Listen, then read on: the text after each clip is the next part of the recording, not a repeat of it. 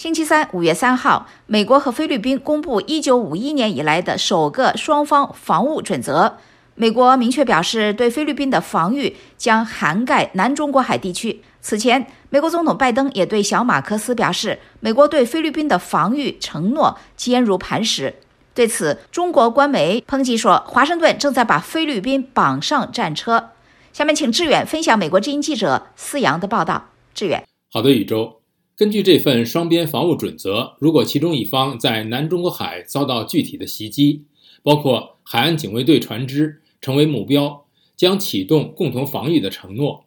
准则还更新了对现代战争形势的理解，把灰色地带战术包括进来。准则没有提及中国，但中国一直被指责用灰色地带战术来维护其在南中国海的主权主张。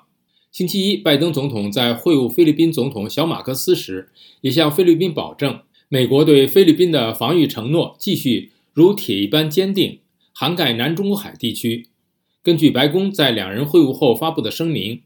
拜登总统强调，在包括南中国海在内的太平洋地区，对菲律宾武装部队、公共船只或飞机的任何武装攻击，都将促使美国根据1951年。美国菲律宾共同防御条约第四条款启动共同防御承诺。美国和平研究所东南亚事务高级专家布莱恩·哈丁在一封电邮中告诉美国之音：“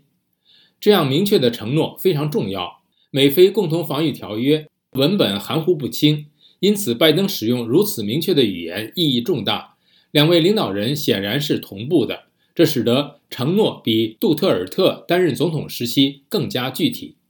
据报道，拜登在会晤时告诉小马克思：“我们面临着新的挑战，我想不出比你更好的合作伙伴了。”而小马克思回应说：“与美国联盟至关重要，因为菲律宾和太平洋地区发现自己处于目前可能是世界上最复杂的地缘政治局势。”他说：“菲律宾很自然地希望与他在世界上唯一的条约伙伴加强和重新定义双边关系。”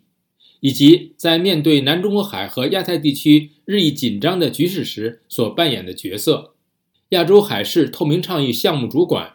格雷格里·波林表示：“这样的承诺并非只是言辞上说说而已。” It doesn't mean that if there's a a run-in between a Chinese Coast Guard and Philippine Coast Guard vessel, we automatically start World War III.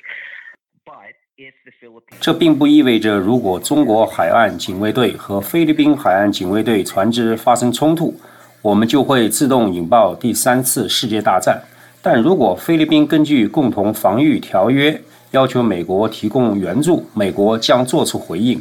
不久前，在菲律宾宣布再向美军开放四个军事基地之后，有军事专家认为，这些基地将使美国能够更好地在该地区执行情报监视和侦察任务，并且得到后勤补给支持，遏制中国在台湾和南中国海的挑衅活动。